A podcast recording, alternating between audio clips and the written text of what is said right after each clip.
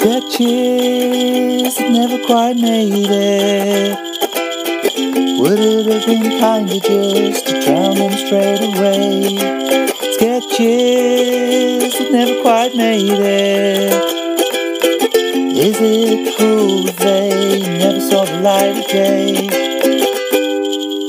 Hi, podcast fans. Welcome to a special Christmas Day edition of Sketches That Never Quite Made It, the sketch comedy podcast where we dissect sketches that weren't quite good enough to be broadcast. This week, we have a special guest, uh, my best friend Ash, who is from outside the usual sketch comedy circles. Usually I have someone from Next Level Sketch on, or sometimes even two different people from Next Level Sketch on. This time, we have an outsider. Also, this was kind of a very personal and intense chat. It started off where we were talking about a sketch that I didn't write, but that I thought that Ash might have very strong views about, and in the end, I've had to cut pretty much the entire bit of that chat because it's quite libelous.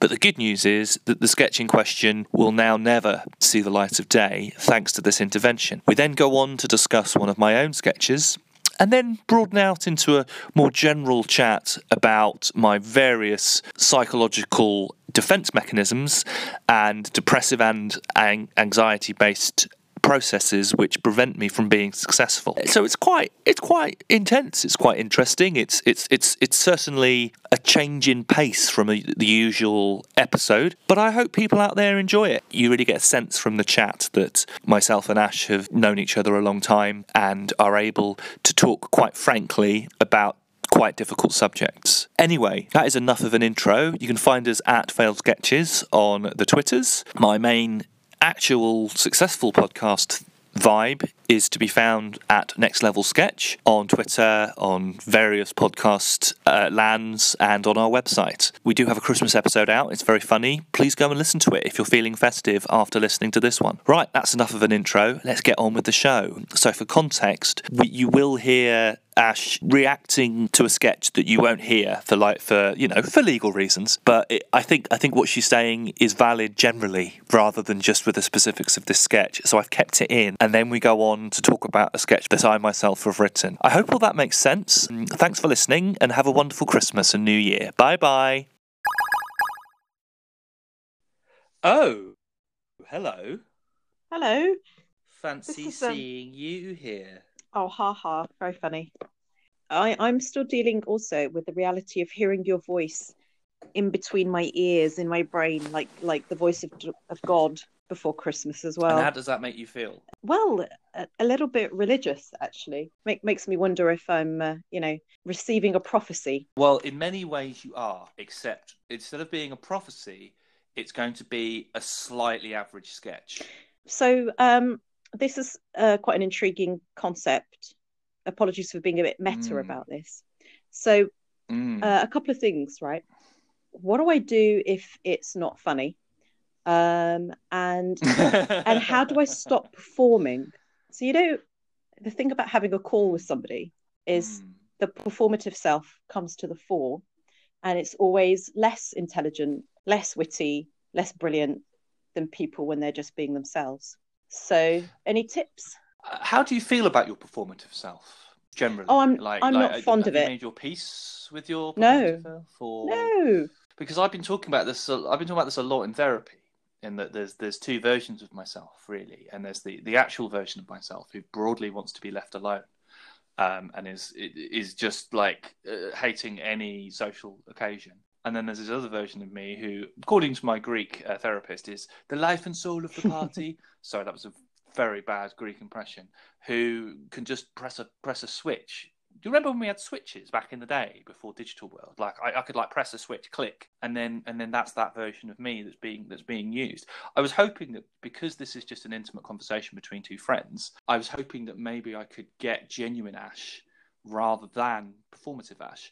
Particularly given that the listenership of uh, Sketches That Never Quite Made It is mainly me, yeah. Denny, um, two dogs in Huddersfield, and not even Ewan. And talking of Ewan, of course, he was going to be the other co co guest uh, tonight. Sadly, he is, we think, down the Virgin Mines. um, Richard Branson is forcing him to mine for content uh, deep underground, um, hasn't even given him a canary. So sadly, unless he jumps in the call, because I have sent him mm. a link, um, it's just going to be it's just going to be me and you. Yeah. So um, helpful tips there, and I do think Ewan is is attempting at this moment in time to single-handedly save the U K economy by working more hours than is humanly decent. Um, so I suspect that's the agenda. I, but I do love him, and I'm I am slightly sad that he's not here, because uh, he would have added a unique uh, perspective, as he always does on this podcast, due to his brain being full of delicious, tasty grey matter. Do you know what? That's true. He is always a really good critical reviewer.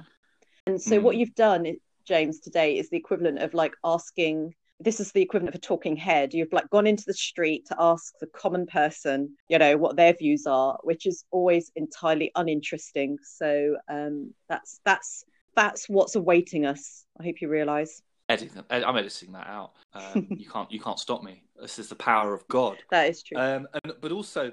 The thing with Ewan is that um, I he's the person who got me into sketch comedy. He's the person who bullied me into turning up to Gemma Arrowsmith's courses. Um, he's the one that encouraged me. He's the one that said that I was good at it. Uh, without uh, the existence of Ewan Brown, there would be no uh, Sketches That Never Quite Made It, horrible as that thought is. And one of the many reasons that I hate Richard Branson, I already hated him for several very, very sensible reasons, but the latest one is that I was really hoping that like me and him could form some form of like comedy writing double act, because as you say, he is really good at critical thinking, and he is really good at like polishing my rough diamonds. Yeah, stop um, writing his C V now. The, the thing I inferred from um, that was that the reason the reason he has managed to make this happen for you is that he spent much of his time telling you most of your work was subpar. That's what I draw from that. I think a lot of writing, particularly writing comedy and sketches, is you have to you have to be okay with that. I think you have to accept. Like when I started writing these things, I was like, these are all my babies, and every single word in every single sketch is a precious jewel. I took. I didn't think. I don't think I dealt with criticism very well, and I think. I think over the last, you know, the last year, I think I've got a lot better at, at taking on board people saying this is shit, and that's probably one of the reasons that I I started this um, this podcast. Or did I start this podcast because I egotistically resent the rejection that these sketches have, have received, and just set it up to go, actually, my sketches are funny regardless, and all you bastards that told me it couldn't go on the, uh, the Next Level Sketch podcast, you're all wrong. Well, I mean... Maybe that's what's going uh, on. Here. I don't know. I mean, Chris Chibnall has managed to um, write an entire season of, of Doctor Who, more than one season of Doctor Who, really, off of the back of that very principle of, this is all the terrible work and ideas I've had all my adult life. Fuck you, world. I'm going to resurrect them through, you know, this incredibly popular vehicle so that everybody will be really disappointed. And so it, it does work. It, it can work. Um, I'm not sure I'd advise it, but you never know.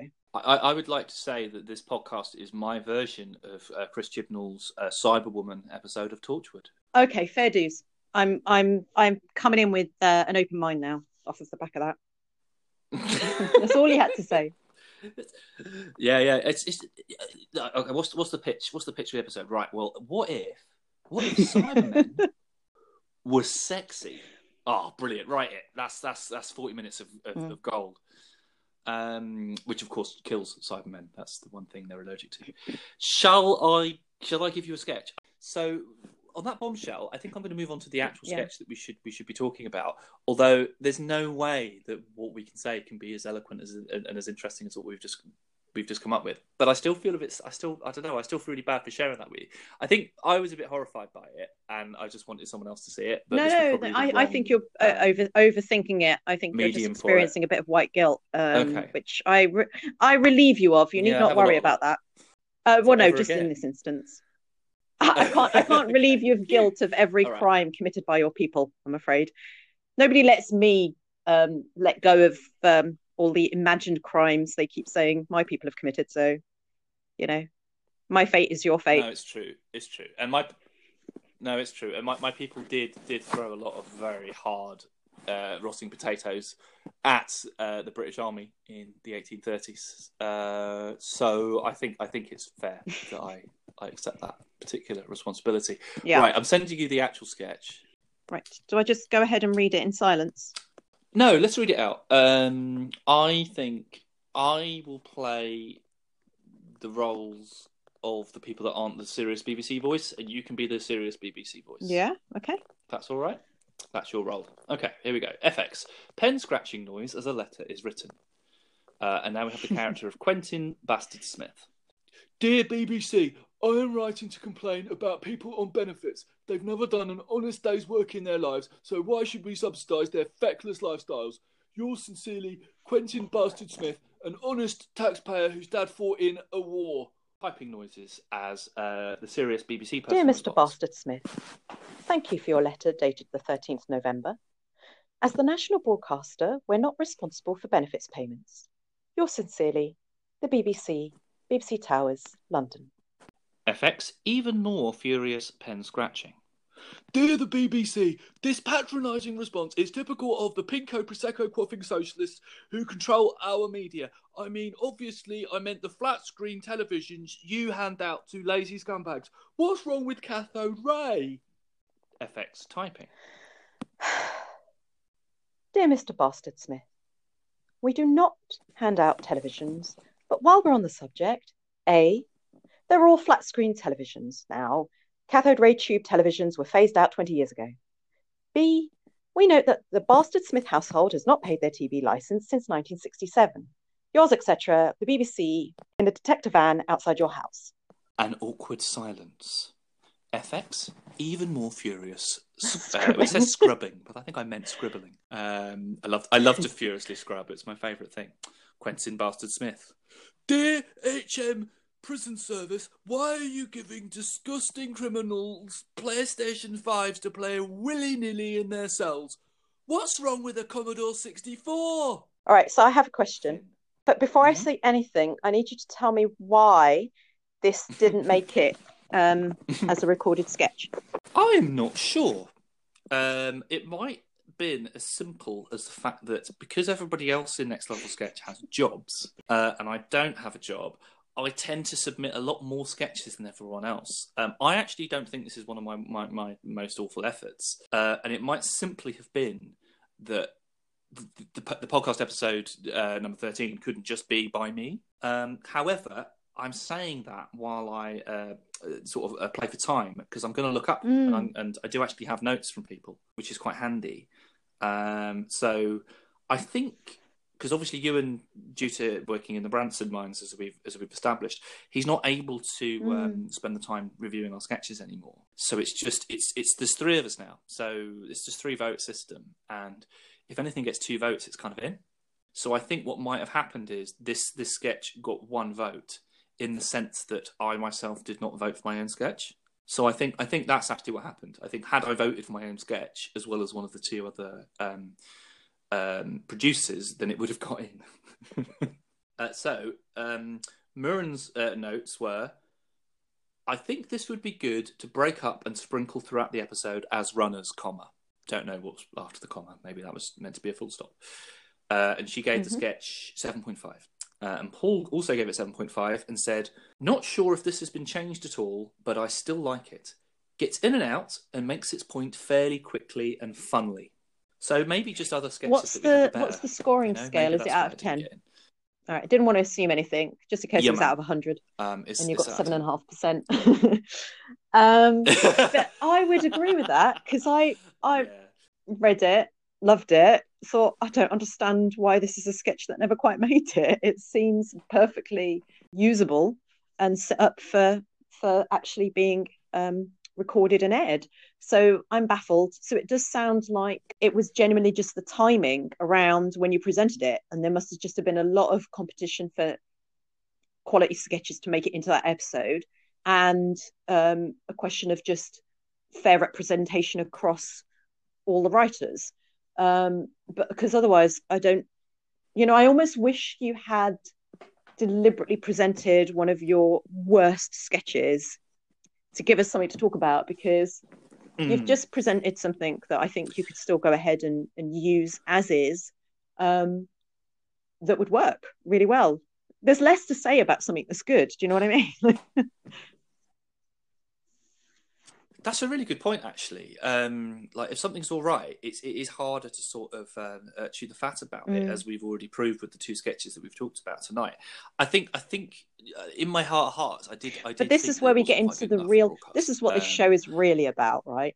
And um, this is where we get into the the next level, no pun intended, of of what's going on here. And so, actually, this is an exploration of your psyche. And if what's happening here is a little bit of self-sabotage, then then then that's really the issue. That what we've uncovered is a very odd attitude to your own work.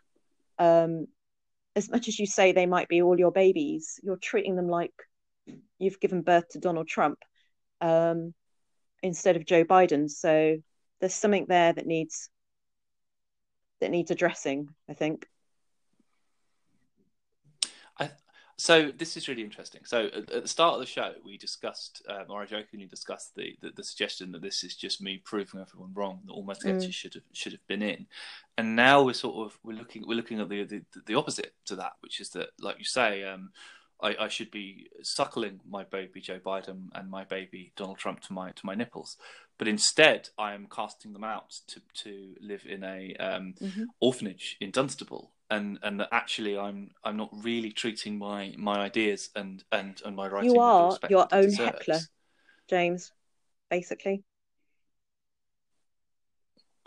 That would be very tiring. Well, do you feel tired? Because you'd have to. Mm-hmm. Oh, I'm exhausted all the time. You're, you're. I think oh, you're. Right. The, I you're in your own way. Because you'd have to be like, because you'd have to be on stage saying your joke, and then you'd have to jump down from the stage to one of those little jazz tables, and then sit down, and then shout something stupid, and then run, run back up to the stage again, and then try and think yeah. of something. Witty nice, in, nice in avoidance of what I was getting at be... there, by the way. No, no, I'm not avoiding it at all, because because this has been my issue. Like, I talk about this every week in therapy. You know, like. I, I talk about this all the time. Like, self-sabotage is, is one of my main topics. Like, from sabotaging my degree to sabotaging um, like jobs. Like, even at the moment, I'm worried that though I'm applying mm. for jobs, I'm applying for them in a way that might stop me from getting them.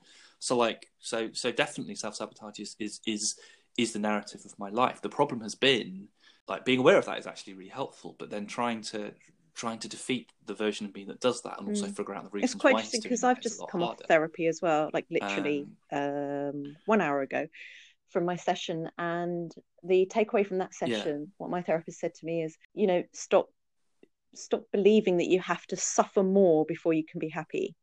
And I thought, oh, that's, that applies to a lot of people, yeah. um, that it's got to be painful and it's got to take it. So the, the success of any description that anyone might be looking for, whether inner or, or outside of themselves, the idea that we seem to be carrying is that it's got to take a long time, it's got to be painful, um, it mm. it can't be something that brings us joy, mm. and it can't it can't be something we can do with ease. Like, those are the requirements for us to be allowed to be happy or to experience that success. And there is an element of that here. But also, I don't think it's incidental either that we're talking mm. about comedy writing, because it's definitely a feature of mm. this sector. It's definitely a feature of most comic writers, whether they're stand-ups or sketch writers who write their own material. They all have this duality, don't they? There's this, mm. the comedy comes from this darker side of them that's struggling with themselves, uh, and not in a way that's distinctive from other human beings. I'm not pretending that they have a harder time of it than other people, but there is definitely a feature of yeah of the the sort of creative work that you are good at and want to do. Some aspect of it does seem to revolve around damaged self-belief or damaged self-esteem for all people involved in that line of work, which is a strange thing to say now that I think of all the other people I've met that you have performed with and write with, because obviously mm. I've only ever met them down the pub and seen them on stage, and they all seem, you know, per- perfectly successful and confident and kind and generous people. But so I don't know if they would be if they would object to being described like that, but I wonder if have any of them ever suggested that it's much the same for them. I think I think I'm going to this is really interesting. I'm going to split this into two um, two sections here. One, I think I think culturally and, and, and society-wise, this, you're onto something really important, which is this almost Protestant work ethic, pain equals equals success, um, you know, being exhausted equals success, having to work eighty hours a week doing this thing is the only way you can be happy through and and and and um, and achieving things. I think that's one thing. I think on the comedy side of it, and the sort of people who are, who are drawn to doing, let's go beyond comedy, let's go to like performance uh, more generally. Weirdly enough, I would say like um, like stand-up, I think you've nailed it. I think that is exactly, everything you've described is exactly what it is in stand-up.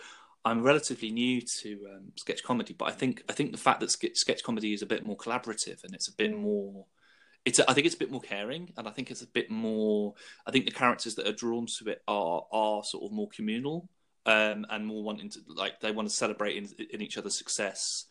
And I, I don't know, man. I feel like it's like the the individuals and the and the duos who have, have more got that kind of like savage mm. um, self-flagellation vibe going on. Whereas I haven't mm. I haven't really seen that as much in, in sketch comedy. But also in the group that I've got, like, there's some of us who are doing it as a sort of fun side thing to their unbelievably important and serious jobs. And then there are some of us who, who like maybe have an inkling that they want to make more money or be more successful on this, or, you know, but while still also being an architect or something. And then there are some of us who like fell into it and are actually going, actually, is this something, you know, it's the, the, the awful word, I'm going to use it, but it's monetizing. And I I spent a lot of my life and talking like talking therapy about this, where like, I'm like, if I could just have a universal basic income, if I could um, have mm. social housing, mm. I would be happy writing and creating, doing some volunteering, um, helping out at my lo- you know, my my local my local old people's home, and and do this and do that. And I'd live a life that I would feel was meaningful and useful. But it's it's this idea of, can I do this as my job? And of course, because the arts have increasingly become, over the last twenty, thirty, forty years, dominated by people who have other other, other forms of income, or they, um, they've already have uh, paid off their mortgage, or they were bought a house by their parents, or they're being paid to live in London or wherever it might be. Um, this is obviously the case in a lot of uh, creative industries.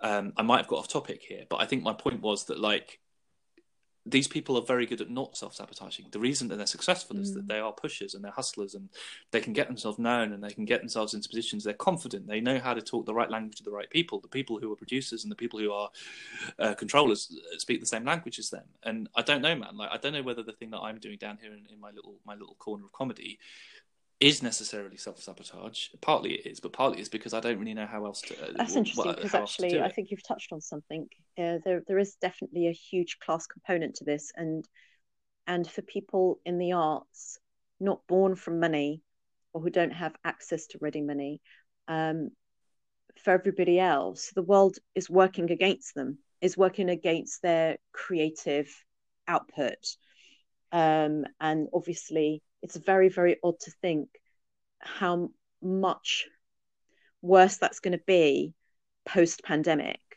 um, with the devastating effect, really, that, mm. that this current climate is going to have on people's incomes and choices. So the, that's absolutely right. Mm. And actually, it's interesting because I think for people that are, for example, working class or lower middle class, you've just reflected how it can become internalized, you know, how that that that hostility mm. that hostility in the external world can become internalized. And so you start to, I had a conversation with somebody else about this once, actually, you start to think that it's like being gaslighted, basically. So you, t- you do start to use language like, oh, it's self-sabotage, when actually that's all intended to prevent you from seeing how uh, the socioeconomic construct that you exist within is the reason things aren't working, you know. And instead, all of the dialogue that happens is very much about, well, you know, are you really, you know, is it, is it really your situation, or are you letting yourself down? Like, that's the language that gets used. I just wanted to bring it back to the sketch because of something I, I forgot to ask you. So you got two scores of seven and a half mm. out of ten. So do you know what you would have scored Correct. This sketch out of ten? Not only do mm. I know that, I can actually look and tell you what I, what I gave mm. it, because um, this definitely ties into what we're talking about, doesn't it? Um, I gave my sketch... I also gave so my sketch seven. It, yeah, this sketch is definitely going to be saved and should should now be revitalised, and it should be done so with the realization that it's a little act of rebellion. It's a little two fingers up to the world of white privilege and um, upper and upper middle class money to um, to breathe life back into this sketch and record it and air it. Um, read out my own notes to my own sketch because that's quite interesting. Uh, maybe it isn't. Uh, just noticed I went for something Smith double-barreled name.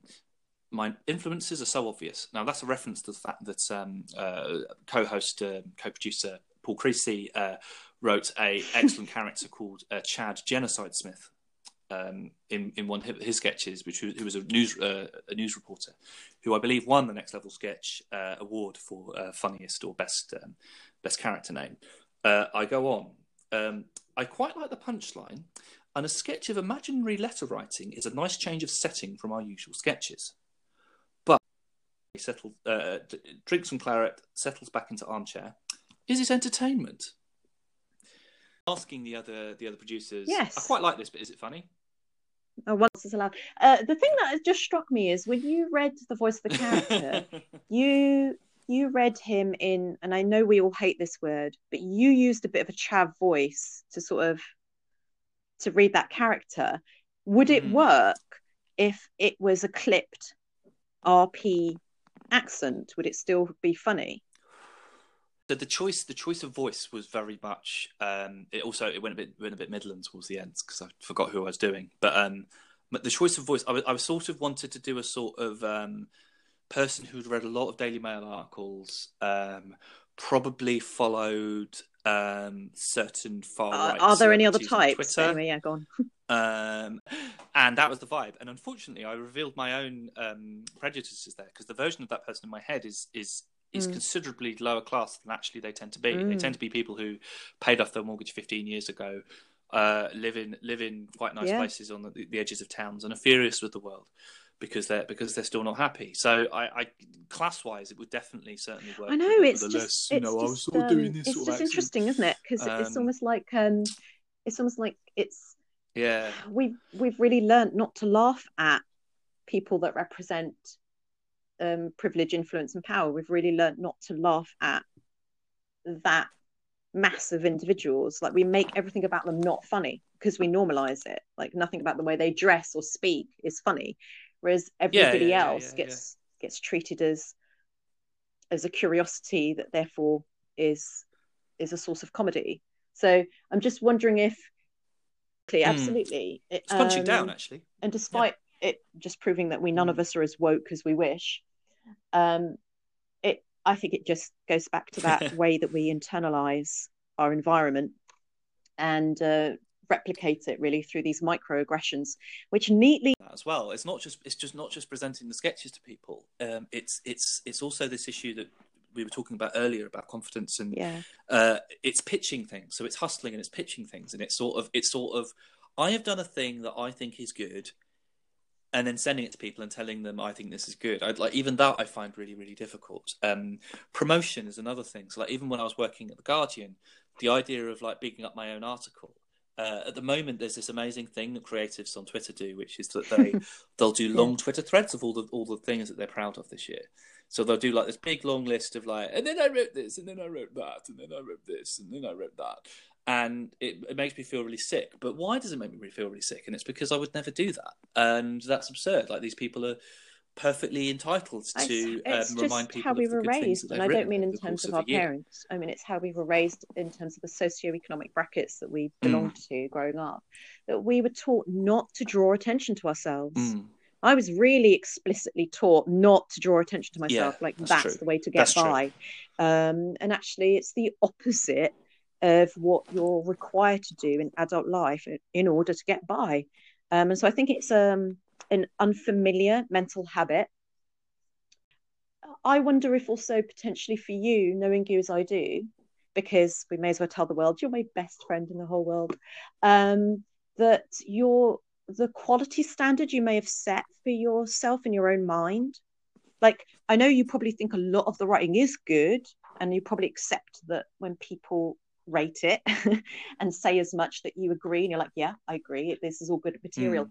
But the list in your mind of like the best mm. sketches you've ever written is probably, I assume, quite small in your mind because of the the bar that you've set for that particular um, category. So I wonder if there's a, a you're talking about hustling and pitching, yeah. but I wonder if there's an element of perfectionism as well at play here. Uh, the answer is yes, but also I'm like I am completely new to this as a medium, and I, I, I've arrived in this medium on a whim. Like I, I only started writing sketches a couple of years ago because Mister James mm. Turner and Mister Ewan Brown encouraged me to go on the sketch course that they were doing. And I remember we went to the pub after the first um, session. Remember pubs? They were they were fun, um, and um, they were both like quite surprised at how hard it was, and also they were both going, mm. "James, you bastard! We were really worried about you, but you're really good at this." Do you know what I mean? Like they were, they were sort of pissed off with me. Yes, suckers. How easily I took to it, um, and part, and, and p- partly it was because because the performance side of it. Like, I enjoyed the performance side of it. I enjoyed walking around, um, coming up with characters, and doing that. And since then, again, thanks again so much to you and mm. for introducing me to this world. I've started doing improv as well, and I'm pretty good at improv. Mm. And I, I'm I'm pretty happy to say that I'm good at these things. Uh, and it plays, and like I think like there's all these things in my character that I find I don't like very much, and actually it's quite liberating mm. to do them on stage. Um, that's actually really nice. I love that. I love the fact that on stage, the moment that I first worked at, walked out on stage for our first show, I was like, this is where I belong. Um, this is where I this is where I can be. This is where I can thrive. But I still don't think of writing sketches mm. as being my best medium. Do you know what I mean? Like, I still don't think like writing a two and a half minute sketch that's silly or funny or satirical or whatever.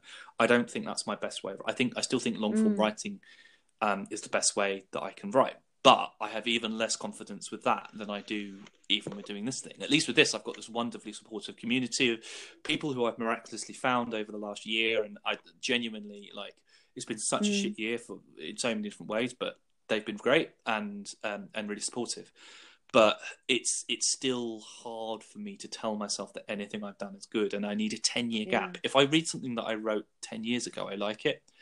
So it, I just need to just give me ten years that. And it'll be the fine. The first one was a question I had for you, actually, um, off of the back of what you've just said.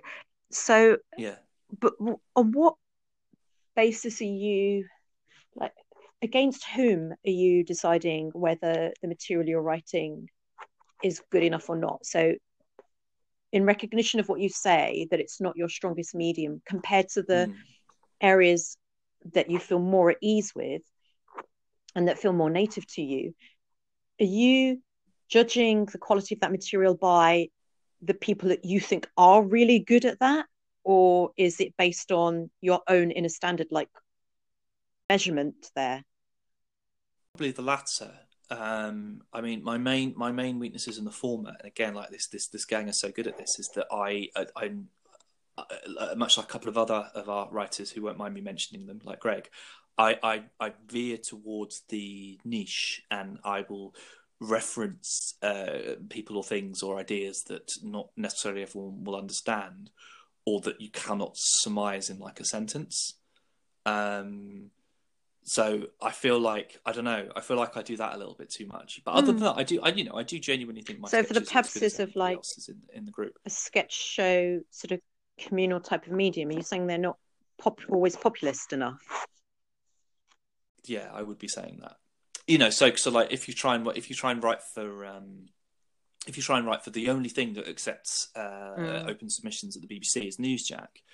Not only do you have to write a, a sketch which which uh, adheres to their sense mm. of humour, you also have to figure out what their politics is and how uh, how they would make that funny. So, like, obviously, Funnies for You, it's basically the same writers, the same gang. You have to go, okay, well, they just they think that saying that this person is a terrorist is funny.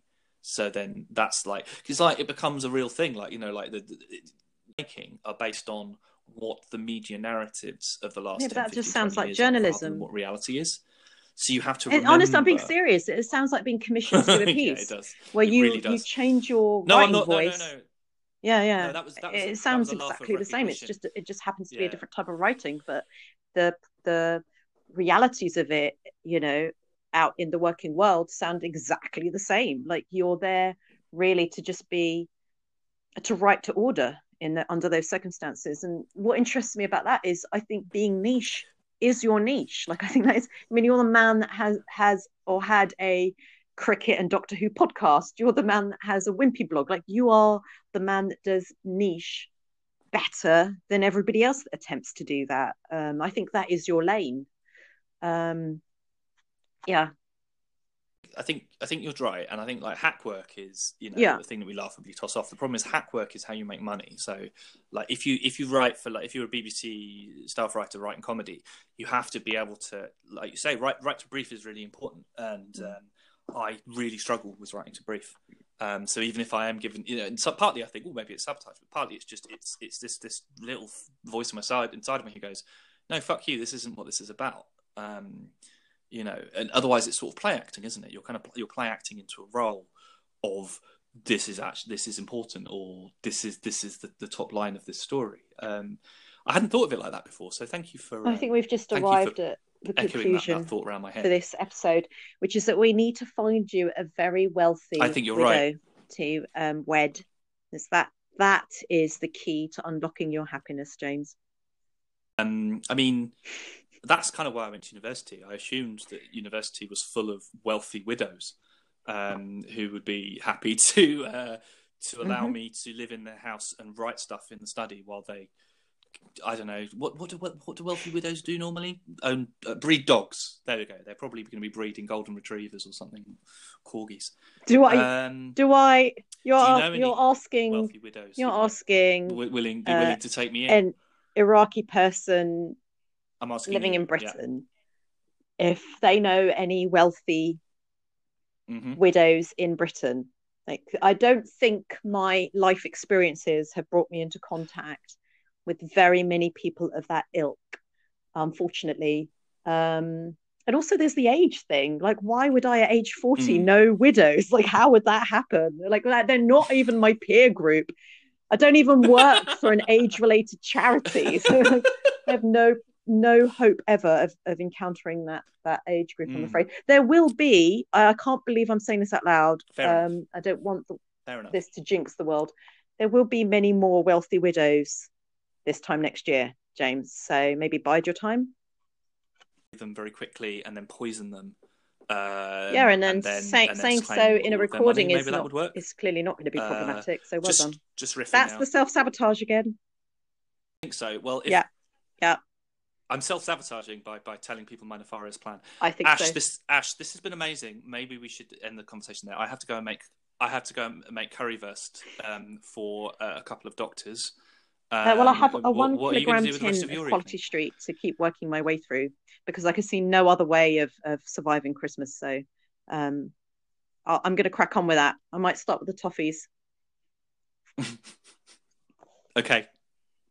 Uh, that's a good idea. Do that. Um, penny farting. Eat the yeah. one that's no like worries. A penny farting for me, or whatever it was right. called. Mwah. Love you. Yep. Okay. Thanks, mate.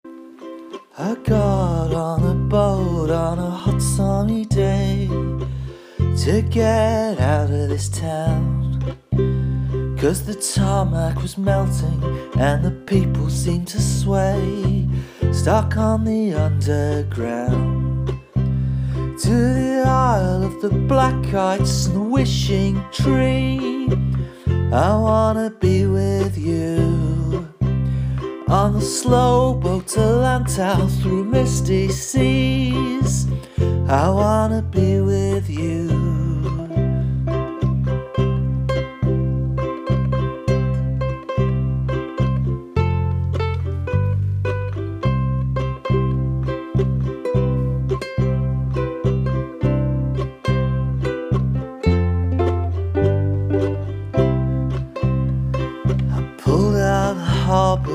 Procession behind, feeling the love of you. So you better get to charge till you see me again. You know what just to do. If you're caught up with the gales and the jugboat sea, I wanna be with you. With the pilgrims in the mountains in the high trees, I wanna be with you.